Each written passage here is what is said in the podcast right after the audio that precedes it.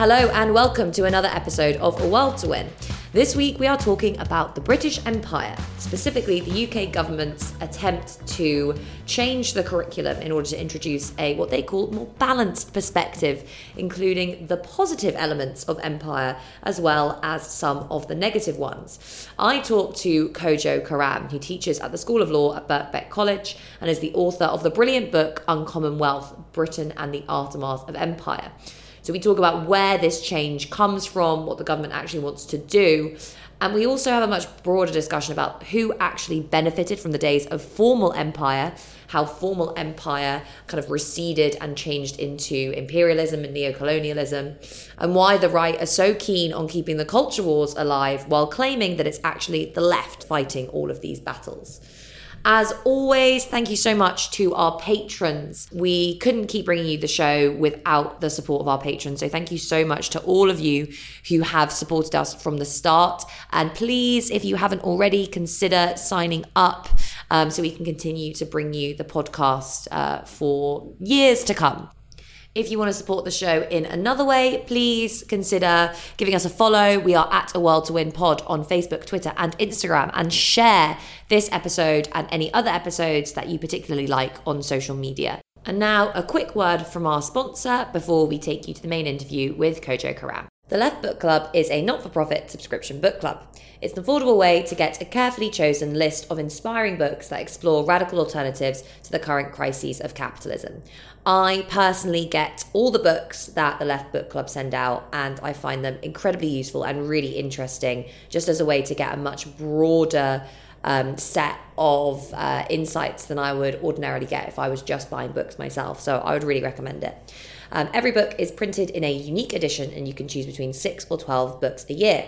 Plus, there's author events and discounts from publishers, including Pluto Press and our very own Tribune magazine. A World to Win listeners can get their first month subscription for free by going to leftbookclub.com slash member and using the code WINFREE. That's WINFREE, all one word, at checkout.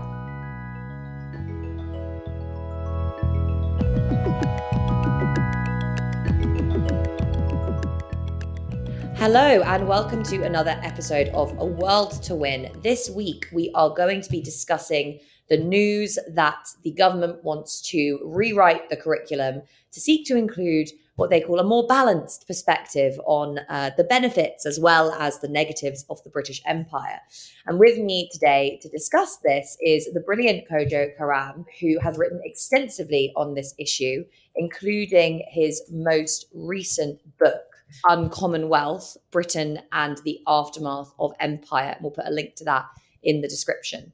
Um, so, Kojo, can we just start by talking about what the substance of this announcement is? What is the government actually proposing, and how would it t- change the way that empire is actually taught in schools? First of all, thank you for having me, Grace.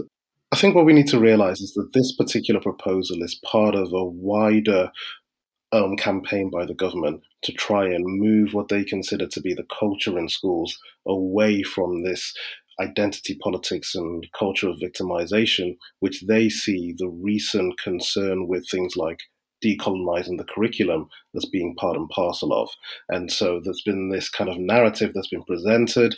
We see people like the Equalities Minister, Kemi Badenoch, really leading on this. We see the Education Minister, Nadhim um, Zahawi, really pushing on this as well. The idea that um, in schools at the moment, children are being browbeat with the imperial crimes of empire. They're being made to feel guilty about their race, and they're made to feel that Britain has only ever done negative things in the world. And this needs to be balanced out with a focus on the benefits of the British Empire gifted to so many people around the world in order to create a more harmonious educational environment. And I think that this is something that is not only part and parcel of the culture war that they say they're trying to move away from, whilst actually reinforcing.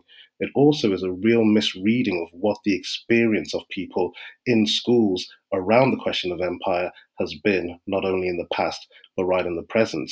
Rather than people being obsessed with learning about the crimes of the British Empire, the reality is most people, both when we will have gone to school and kids going to school today, will go through their entire primary, secondary, even tertiary education without even encountering the details of the British Empire across any of their different subjects. You know, we actually learn next to nothing about it, and the recent campaign for decolonizing the curriculum has been to try and bring that conversation into our educational spaces, not simply um, talk about the pros and the cons or the benefits and the positives of empire, like as though this is some kind of moral balancing act.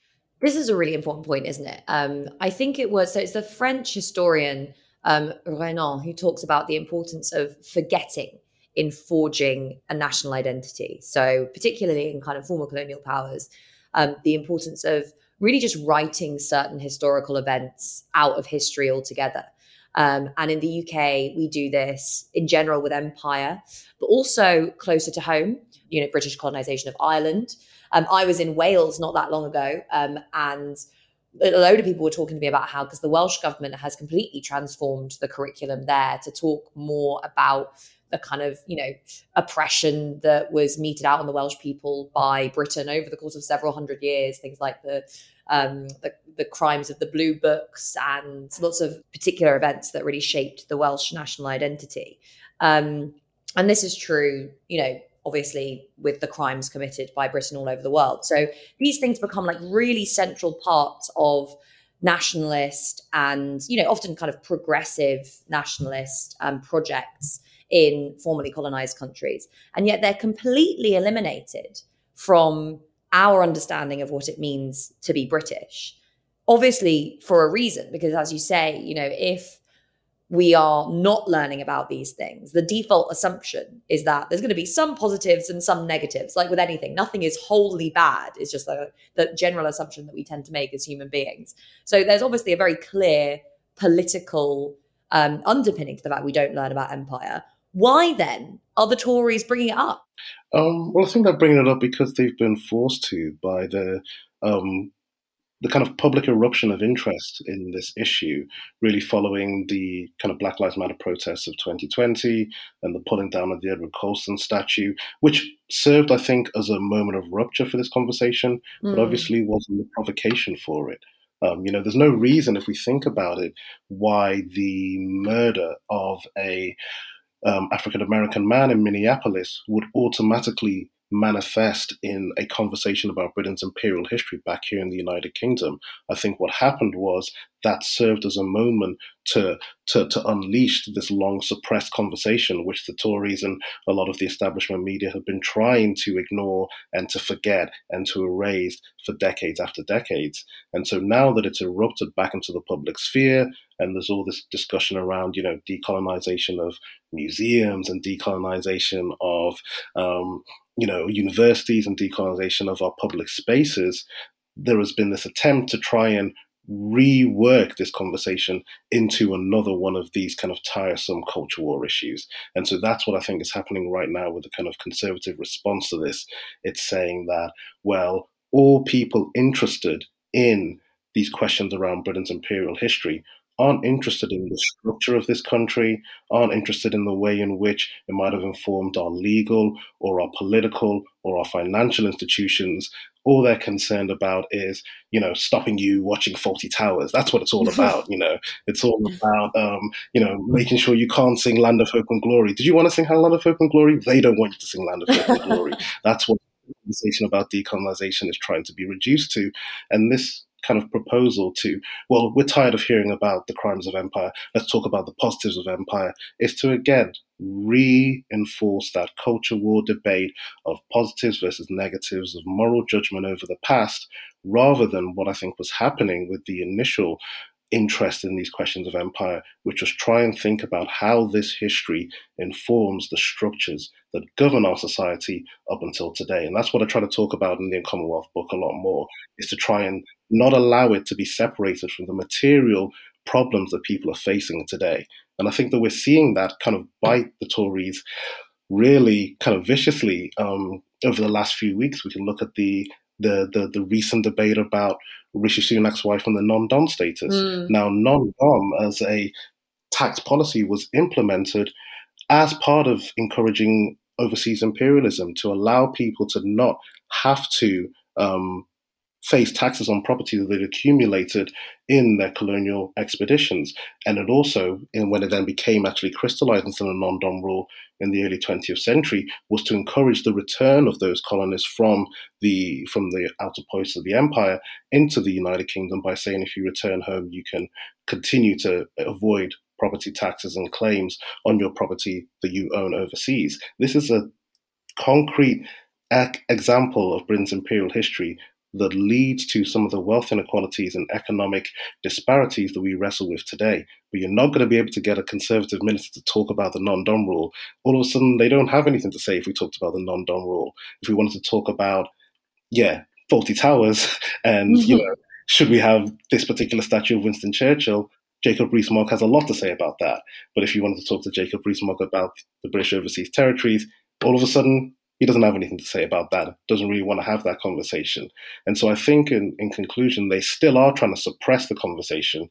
They're trying to suppress that material element of the conversation, and they're trying to elevate this kind of culture war, um, moral argument that they can see as presenting itself as something that's very removed from the real life of everyday people. I mean, in many ways, this point speaks to the wider. Um, question about kind of like what the British Empire actually was, because it was, you know, it's easy to forget. It was a huge undertaking that lasted in one form or another for like centuries.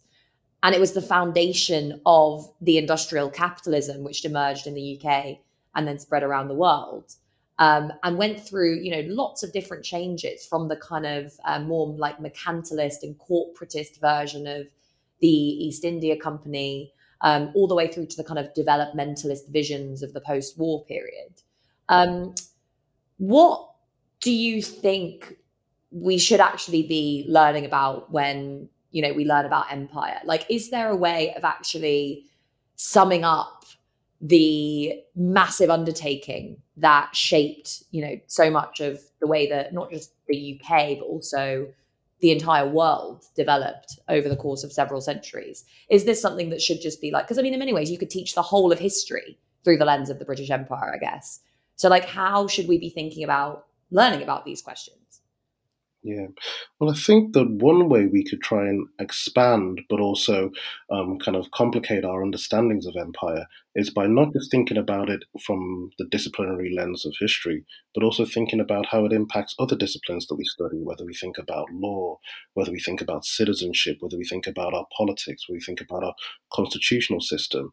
You know, as you mentioned, the British imperial project is something that outdates Britain itself that we often think about, um, you know, the idea that Britain had an empire as though that there was this um, concentrated and coherent nation state called Britain that then decided to embark upon an imperial project, when in the reality is that English imperialism outdates the Act of the Union, it outdates the Glorious Revolution, it even out, comes before the English Civil War. We're thinking about, you know, England's imperial relationship with the Virginia slave colonies or with Barbados or with Jamaica, that's before it has the Act of the Union that solidifies it as a nation state with Scotland. And so our constitutional system, our legal structures, all of these are produced in in convergence with the imperial project. And so it informs all of these different elements. And so that's something that i think that we need to learn about when we learn about the english constitutional system. You know i have law students that i inform them that first of all, you know, the head of the state in the United Kingdom is also the head of the state in places like Jamaica, or you know, maybe not Jamaica very soon, but in Bermuda and a lot of other places. And you know, they would be shocked. They would be flabbergasted. Wow, I didn't have no idea. We never learn about this in most of the constitutional law classes. We never learned that the highest court in a lot of these countries is also the Queen's Privy Council. That's still the highest court in the land as a hangover of British imperialism. You know, these are things that then come back to bite us when we see, you know, people like Kate and William going over to Jamaica and being like, wow, you know, people don't really want us to be the heads of state anymore. This appears to be a bit of a negative, negative reaction, is because we don't learn about the way in which the structures that produce that current system um, continue to inform our world today. And so I think that we need to learn about it from a lot of different disciplinary perspectives rather than try and summarize it in a nice, neat historical debate We need to think about the way in which it informs things like our ideas of citizenship, of who constitutes being, uh, you know, a subject in this particular jurisdiction. Um, we need to learn about the reality that, you know, prior to 1948, there was no citizenship distinctions for people from the imperial metropole and the imperial colonies. And this has so much to do with the kind of changing boundaries of British citizenship, which inform crises like the recent Windrush scandal. Uh, scandal. So many of those people were people who'd come over without requiring those evidences of citizenship because they were coming from the colonies and were seen as British subjects. And then when they went to get their pensions, you know, 60 years later, they're told to produce papers that wasn't necessary at the time of their arrival. And so all of these different dynamics, I think, uh, show the significance of learning about empire, not just to try and understand our past better, and not just to try and get a kind of moral um, position on what was good or what was bad about the past, which is what the Tories want to keep the conversation imprisoned within, is to try and understand the different structures that inform our economy, our legal system, and our politics, even in 2022 and moving forward. I mean, in many ways, what you've just described there, and also the point that you made earlier about how it's unclear as to why um, the kind of movement that emerged around Black Lives Matter should lead us onto a conversation about empire. It presents a kind of reckoning with the foundations of empire and with the kind of ideological justification for empire that was always questioned and queried and um, kind of you know discussed throughout the imperial project which was there was this tension between um, a fairly Manichaean view of the world as divided into a kind of like civilized Christian West and a backward East. And of course, racial categories kind of layered over that. And then a more kind of, in inverted commas, liberal imperialist project, which was all about, you know, spreading the benefits of civilization to people all over the world who would once kind of incorporated into the empire be able to act as citizens, you know, regardless of their race. And you saw this particularly, say, in France, for example, uh, where there was that attempt to kind of, you know, expand the idea of citizenship, but which always came up against those really embedded racial prejudices and those kind of, yeah, like um, black and white dichotomies around civilized, uncivilized, black, white, east, west. And we're kind of coming up against that question once again now. And it was never resolved throughout the whole history of empire, really, was it? Um, that's kind of just an open question. I don't really know what my question is. I'm just kind of interested to hear your thoughts on that. No, I mean, I think that, you know, that relationship between the kind of commercial aspect of empire, which was the primary driver for empire. Um, you know, when we think about, you know, why did people sail halfway across the world? It wasn't to introduce them to democracy. No one gets on a boat and says, oh, after six months of travel, I just wanted to share some John Locke or Thomas Hobbes with you. No, that's not the reason why you travel halfway across the world. It is to extract, accumulate, and transfer resources across borders. But in order to facilitate that extraction of wealth, the the language, the ideology of racism, the differentiation between human categories, um, and the dehumanization of particular people and disqualification of them from being able to claim sovereignty and therefore being able to claim property rights, being able to claim obligations in terms of contractual agreements that they then entered into with the imperialists. This was part of the enriching process. This was part of being able to accumulate those resources that were in Ghana or in Nigeria or in Jamaica or in India or in all of these other places that became part of Britain's global imperial network. And so I think that's something that we also need to think about in terms of the way we talk about empire on the, on the left and, and the way in which we might present it often as primarily a, a, a project of racial um, discrimination. You know that that was the main reason why people embarked on the imperial project, rather than thinking of the way in which racism facilitated that extraction of wealth and drove that extraction of those capitalist relationships that continue to inform the way in which wealth is distributed around the world up until today. And so that's what I try and like retell a little bit of that story in, in, in Uncommon Wealth and also try and emphasize the way in which so much of that architecture of empire, so much of the instruments of financial enrichment that were put in place by empire were what was protected during the process of formal decolonization in the 20th century, which allowed so much of the neoliberal backlash, so much of the erosion of democracy and entrenchment of the rights of capital that we've seen over the last 30 or 40 years.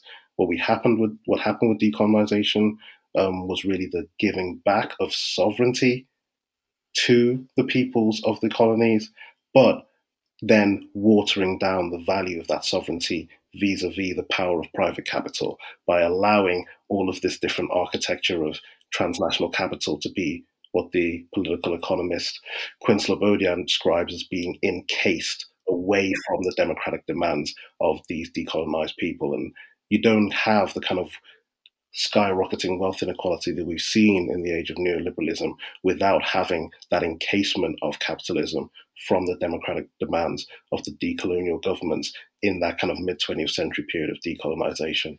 This is a really interesting point because it picks up this broader question, which is kind of which underlies this point around you know the benefits and drawbacks of empire the big question here is the benefits and drawbacks to whom and there is this assumption that if empire benefited the UK more in inverted commas than it benefited the rest of the world, then it's a bad thing, and vice versa, it's a good thing.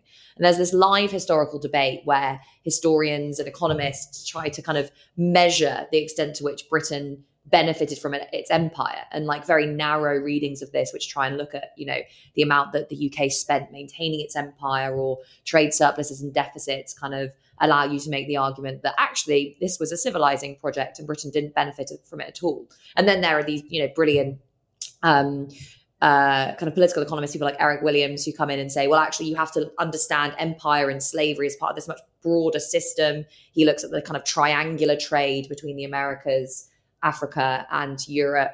Um, there's, you know, people who look at the, as you've discussed, the much wider um, legal architecture of empire, how that continues to be used, the financial underpinnings of it that you've just talked about.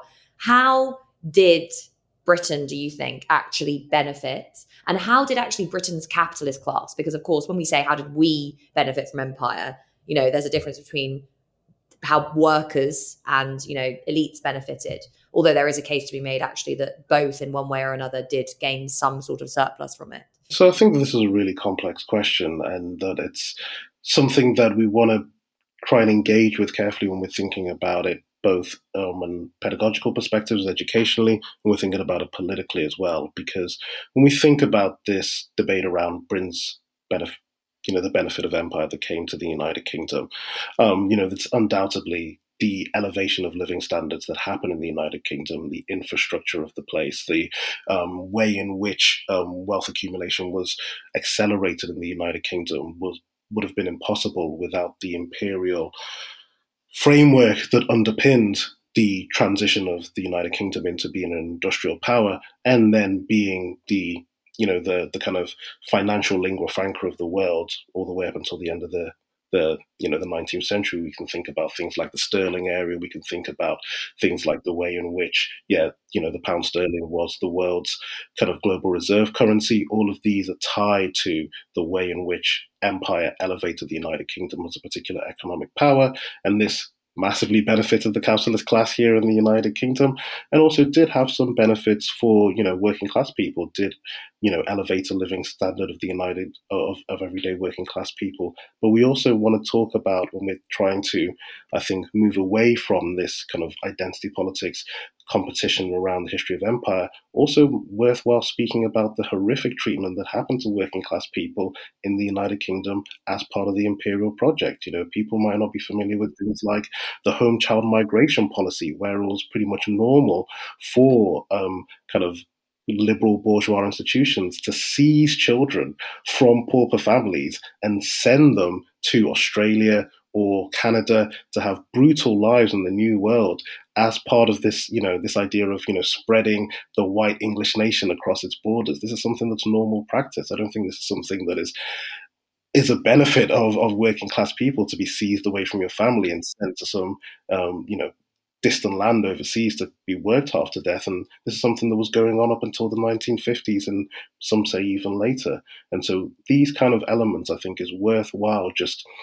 exploding the idea that if people are criticizing the history, the violent history of the British Empire, that that means that they are automatically attacking working class people in Britain, which is the way that the Tories want to want to create that dividing line. They want to create a dividing line between people who are either concerned with histories of empire, and that means you're concerned with, you know, the interests of racial minorities and you're concerned with questions of identity, or you're concerned with the wealth inequality and the left behind, you know, the white working class, all of that kind of narrative. And I think that what I try and do a little bit in the book and further work is to try and show the way in which the histories of empire are also led to the erosion of living standards and the increasing economic inequality and insecurity that are being faced by so many communities, not just now in the former colonies, but also right here in the United Kingdom itself. I think a good way to kind of trace this shift is to think about the role of the welfare state. And so, you know, people like Gurminder Bhambra have been excellent in showing how so much of the construction of the Attlee welfare state was funded and supported by the accumulation of imperial wealth, you know, taxes that were being uh, imposed upon populations of the colonies were able to increase the coffers and, and, revenues here in the Westminster, which was able to fund the welfare state. Obviously, so much of the welfare state was actually populated by employees from Jamaica and Barbados and Nigeria and Ghana and India who were working in the hospitals and the train services and all these all this new um, kind of infrastructure of social democracy.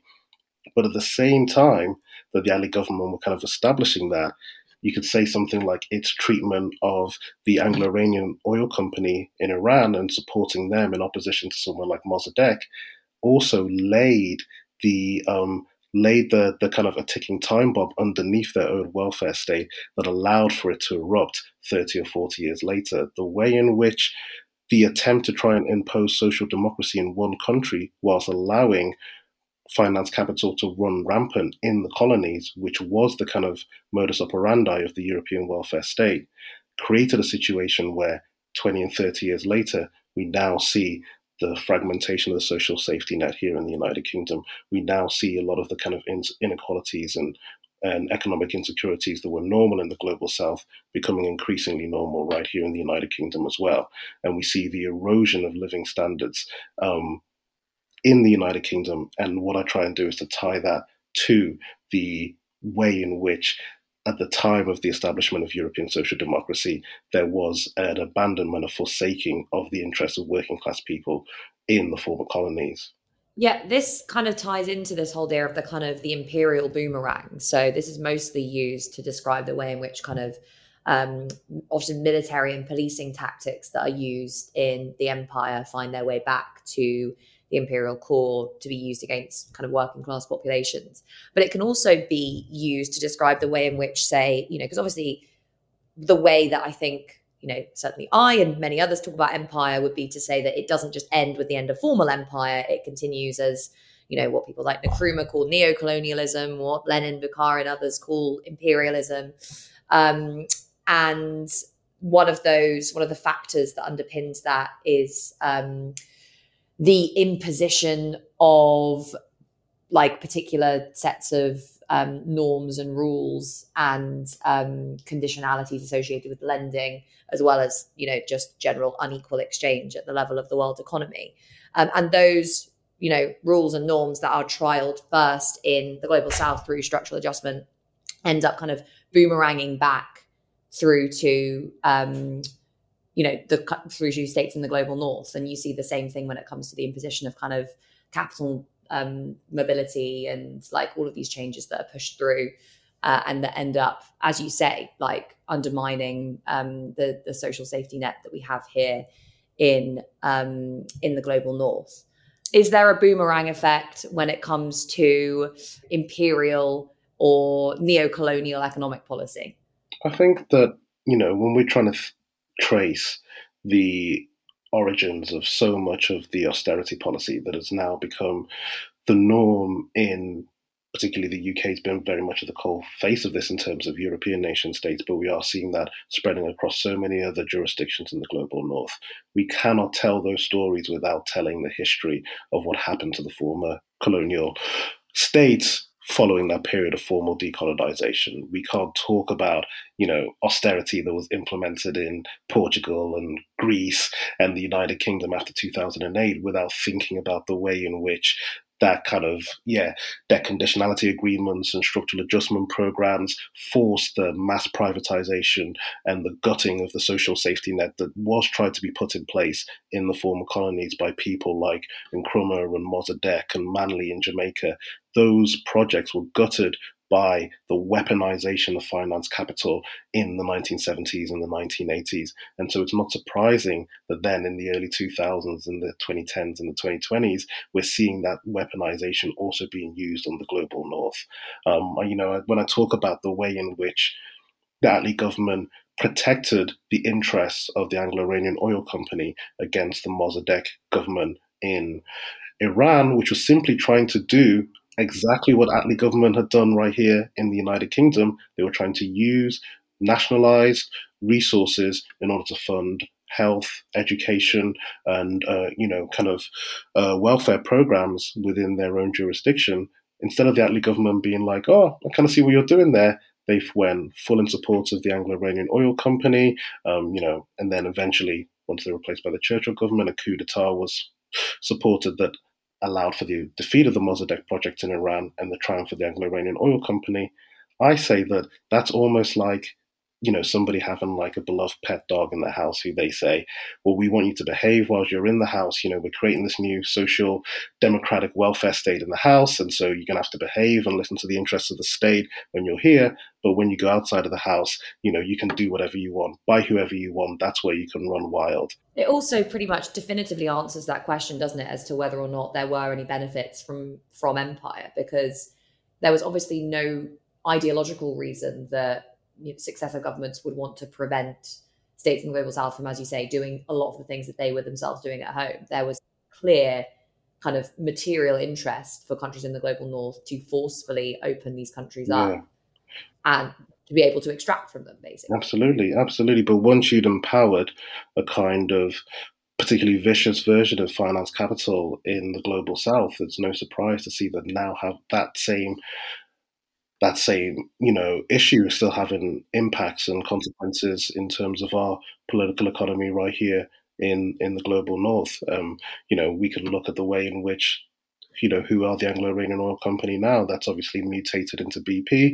We can look at the way in which BP have been describing the recent energy crisis, according to their CEO, as an opportunity for them to become a cash machine, as they described, um, whilst people obviously see their bills skyrocketing every month without being able to ask the government to be able to uh, you know, successfully leverage a windfall tax on energy companies like BP who are profiting from this. Um, the way in which BP have been protected in 2022 by the you know Sunak and Johnson government of today is part of the boomerang consequences of the way that they were protected by the Attlee government and the Churchill government against Iran in the 1950s. And so we need to think about that history as not this distant history that happened to these far off people, which maybe you might be interested in if you know you want to be a particularly good person or you want to have some sympathy for the poor people in the developing world or in the global south. We need to start thinking about the history of what happened in Ghana, in Jamaica, in Iran, in Singapore, and all these other former parts of the British Empire in the 20th century as key parts of understanding our own current political, economic existence. One final question, Kojo, because we've already gone over time, and I mean, we could literally talk about this for like hours. Um, but the like one of the main reasons, I guess, that we're even having this conversation, um, and that, as you say, the Conservatives have been able to kind of frame anyone who criticizes the empire as attacking the British working class, is that there is in a lot of you know the foundations of conservatism anyway in many ways is the kind of uncritical identification with the idea of the nation. And anyone who identifies with being british is therefore you know invested in the idea that britain is a good thing so that they can believe that they are a good person. And leftists have always all you know said that this kind of uncritical identification with the nation is the opposite of class politics that we should be having kind of workers everywhere who have more in common with each other than they do with their domestic elites united against those domestic elites Yet, also, we know that national identities have proved extremely enduring. and have even become the foundation for progressive movements in some circles. Now, Raymond Williams, another you know Welsh um, socialist, wrote, you know, he argued in, in arguments about Welsh nationalism that it's fine to have a form of progressive nationalism amongst oppressed and marginalized peoples who've been the subject of empire. But then again, if you look at Scottish um, ideas of kind of nationhood, there's often that sense in which there's um, a forgetting around the involvement, which was very heavy, of Scottish elites in in empire. So, to what extent do you think we should be kind of um, attempting to build a uh, a movement that can facilitate progressive identification with the nation, as some argue that we should do, or should we be trying to kind of ditch that project in favor of um, one that focuses much more on class? Um, so I think that there's a couple questions that kind of get mixed up together when we think about these issues, and so I think there is a question around the um, kind of focus and um, attention that we give to questions around the nation and patriotism when we think about um, basis for left wing politics. Um, I think that's a debate that's been going, you know, back and forth, like you say, from Raymond Williams to a Stuart Hall.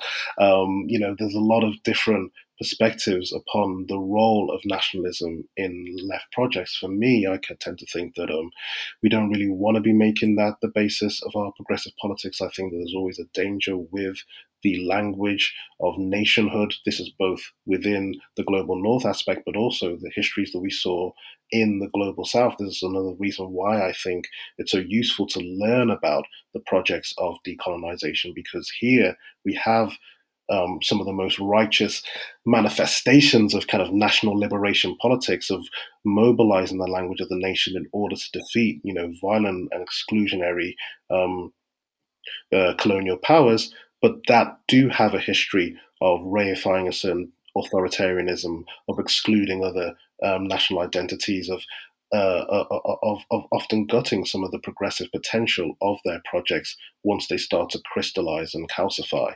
And so I think that there is always a danger of making the language of the nation the basis for our progressive politics.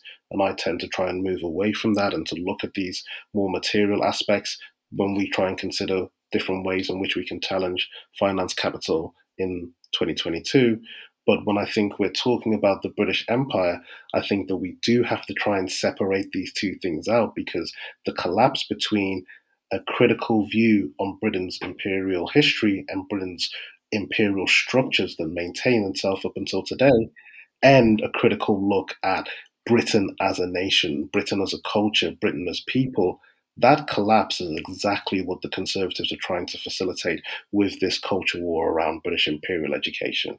They want people to hear criticisms about the non-dom rule and think that that's attacking, you know, working class people in Sunderland and South Shields and Blackpool, even though none of them have that relationship with them, you know, with with their particular tax status. They want to hear people criticize things like Britain has used its overseas territories, which, let's be honest, are nothing more than continuing outgrowths of its colonial past. You know, places like the Cayman Islands was governed as a colony with Jamaica during the British Empire only becomes an, a, you know a BOT after Jamaica gets its independence and then it represents itself as this offshore financial center.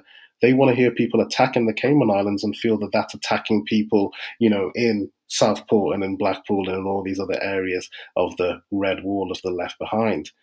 I think that when we actually focus on the specificity of Britain's imperial, legal, and material structures, then we start to bring about conversations around things that the Conservatives and the British establishment know benefits them, but the, the rest of the country is very unpopular. You know, offshoring is very unpopular. Outsourcing is very unpopular. The role of London's commercial court is very unpopular. If we actually, you know, the non-dom rule does not poll very well. And so you can still have people who are real critics of British imperialism who do maintain a certain English patriotism or British patriotism, which, you know, isn't myself, but, you know, I look at people like, say, you know, George Orwell, for example, who, you know, in Burmese days writes one of the most searing critiques of the dehumanizing violence of Britain's imperial system and also talks about that, um, you know, that material um, you know, impoverishment that was facilitated. You know, he has the, the protagonist has that line where he says, you know, the great lie we've told you is that we're here to uplift you, my black brother, rather than to rob you. And so he's very aware of the way in which the British Empire was about dehumanizing and taking resources from populations all around the world.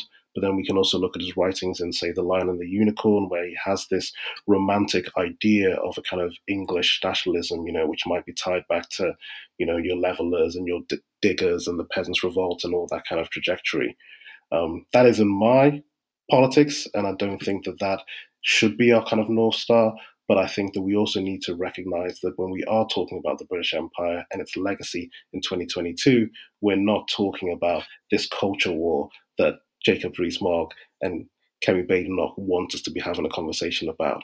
We're having a conversation about the way in which Britain's imperial history was part of the building blocks of global capitalism and a lot of the outgrowths, the aftermaths the specters of British imperialism that continue until 2022 inform so much of the economic inequality and insecurity that we wrestle with up until today. Which is really, you know, the argument then I suppose that we end up going back to is yes, we should kind of ditch these discussions around patriotism and really return the conversation to someone around class and material interests and um, you know the material underpinnings of empire and also racism and all of the other things that continue to maintain British capitalism to this day. That's what I'm trying to do. cool. Sounds yeah. great. um, we are completely out of time now. I've gone over because um, I had so much more that I wanted to ask you. But thank you so much for joining me on the show today, Kojo. And make sure you go out and buy his brilliant book, Uncommon Wealth. Thanks again for coming on the show. Brilliant. Thanks for having me, guys. Champion